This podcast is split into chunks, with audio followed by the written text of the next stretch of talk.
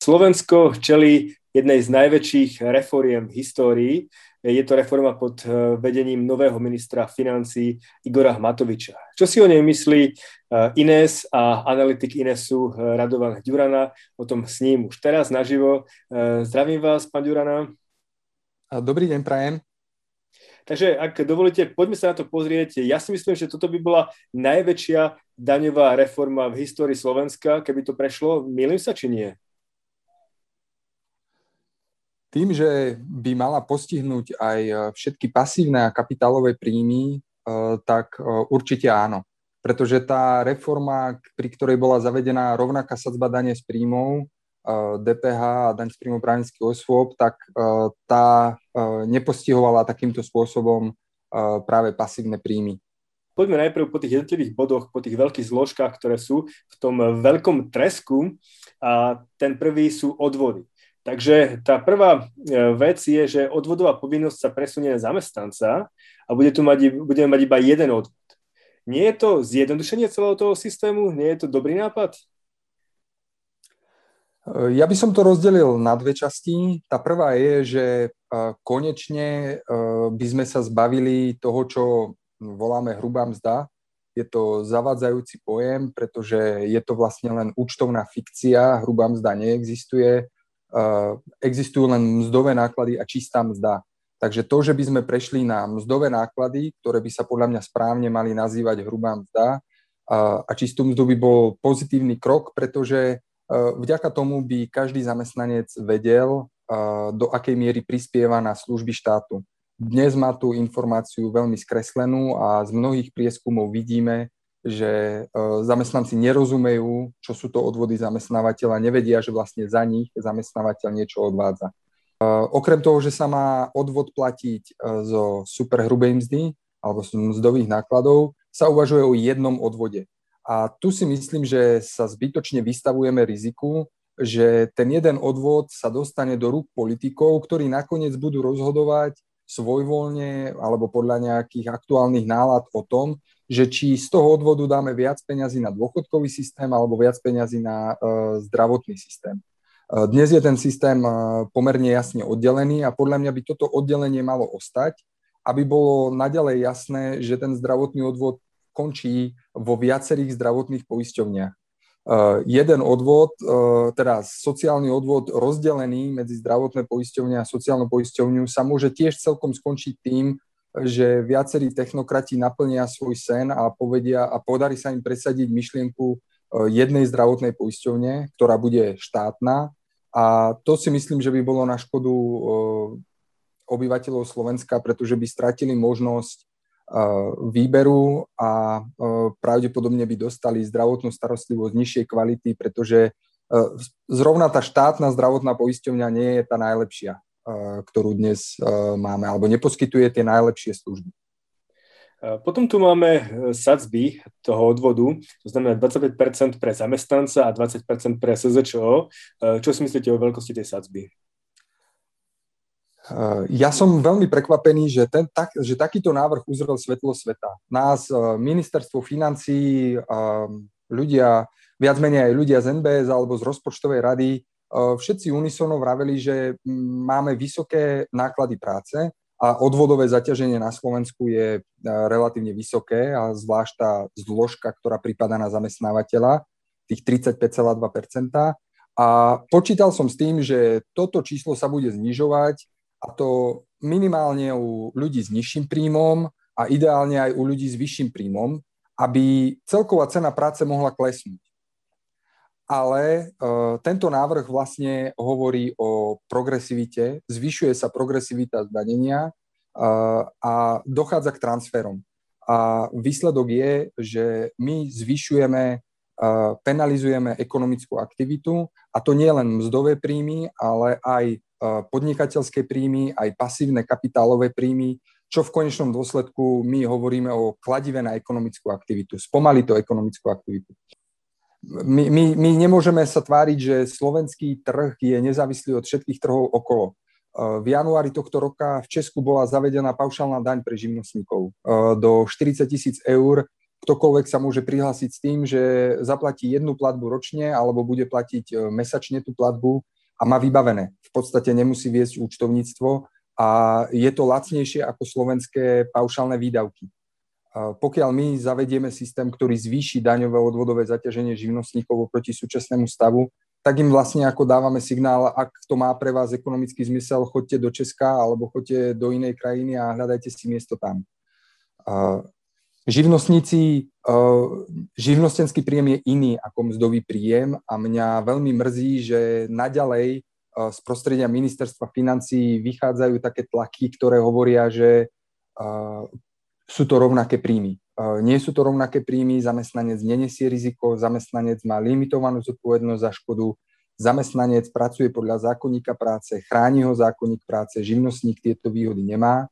Na druhú stranu má nižšie odvodové zaťaženie, za ktoré dostane v budúcnosti, ale aj v súčasnosti nižšie dávky. Takže e, tá kompenzácia za nižšie odvody je tam už dnes a nejak e, nevidím dôvod na to, prečo to meniť, ale Skôr naopak, eh, ja som od vlády očakával podporu eh, samostatného podnikania v podobe licencií alebo práve tej paušálnej dane, ale miesto toho vidíme pravdepodobne snahu zvýšiť zaťaženie eh, živnostníkov.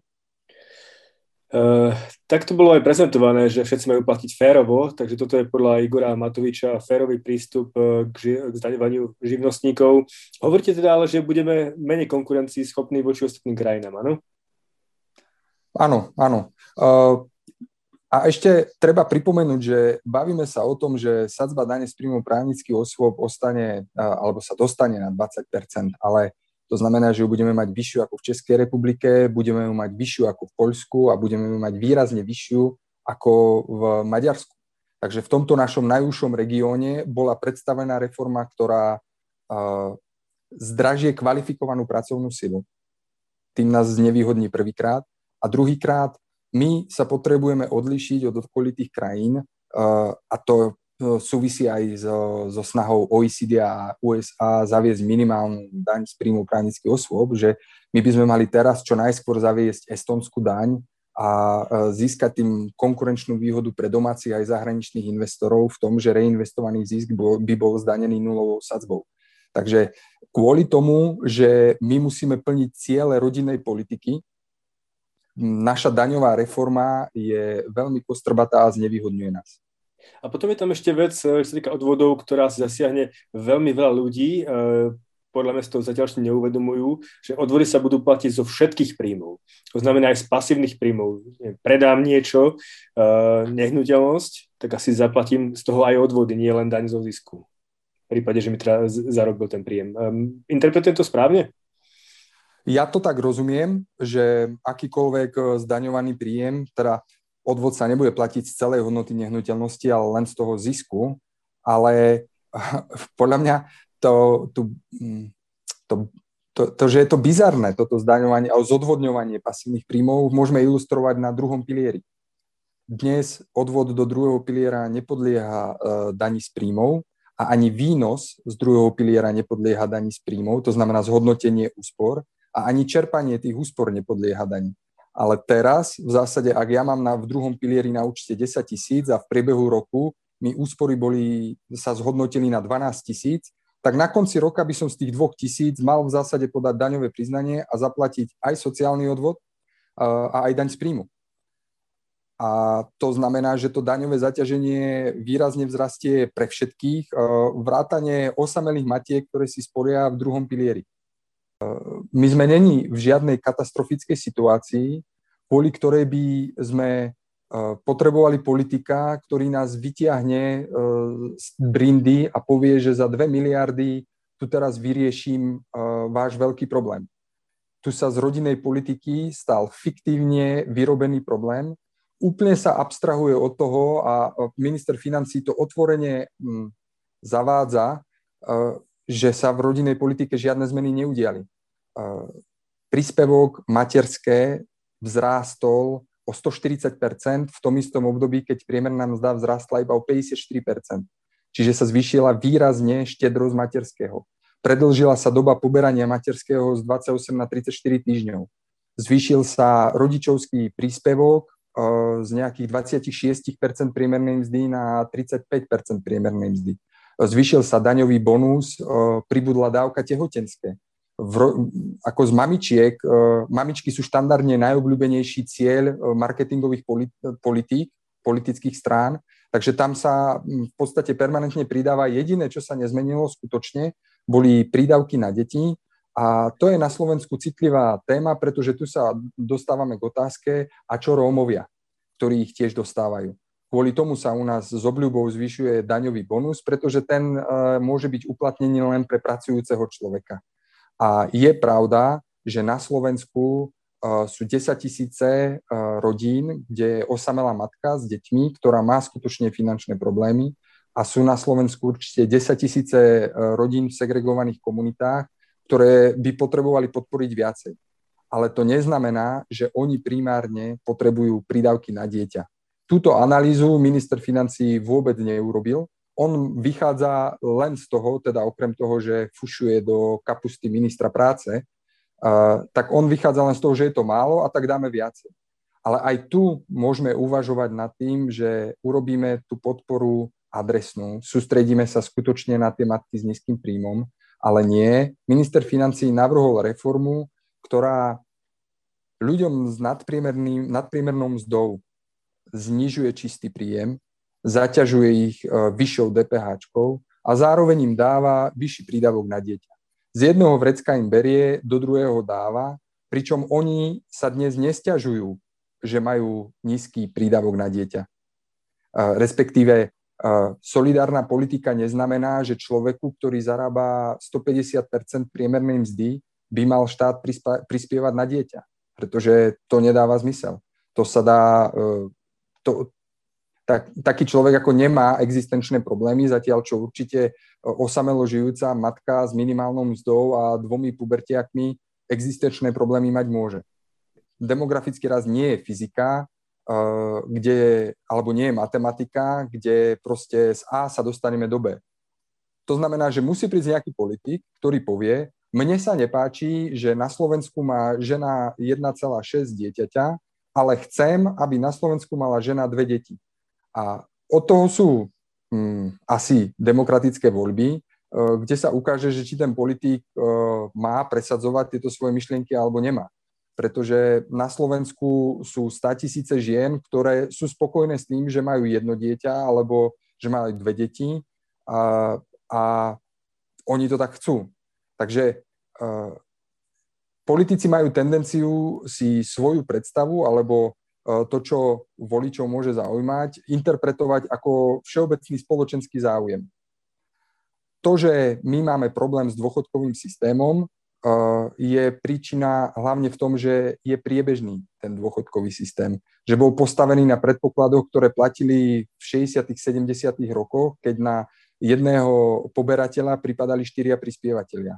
Toto sa ale zmenilo a tento stav sa nedá zmeniť ani nasledujúcich 30 rokov. Ono to tak naďalej bude, že keď odídu husákové alebo deti hm, husákovej generácie do dôchodku, tak ten problém bude, aj keby teraz hneď začali ženy rodiť dvojnásobne častejšie ako doteraz.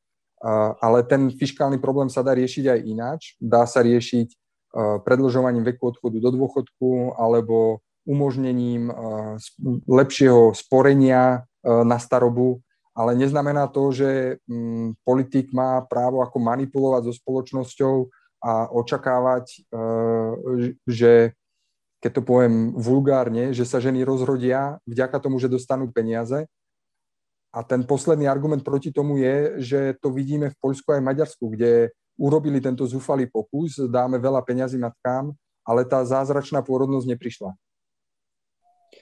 Ja za nešťastnú považujem tú koncepciu, že daňovo-odvodová reforma sa prepája s megalomanskou rodinnou politikou, neadresnou rodinnou politikou že krok číslo jedna by mal byť uh, oddelenie uh, týchto politík. Najprv my máme analýzy aj z Ministerstva práce, aj z IFP, ktoré sa týkajú uh, rodinnej politiky.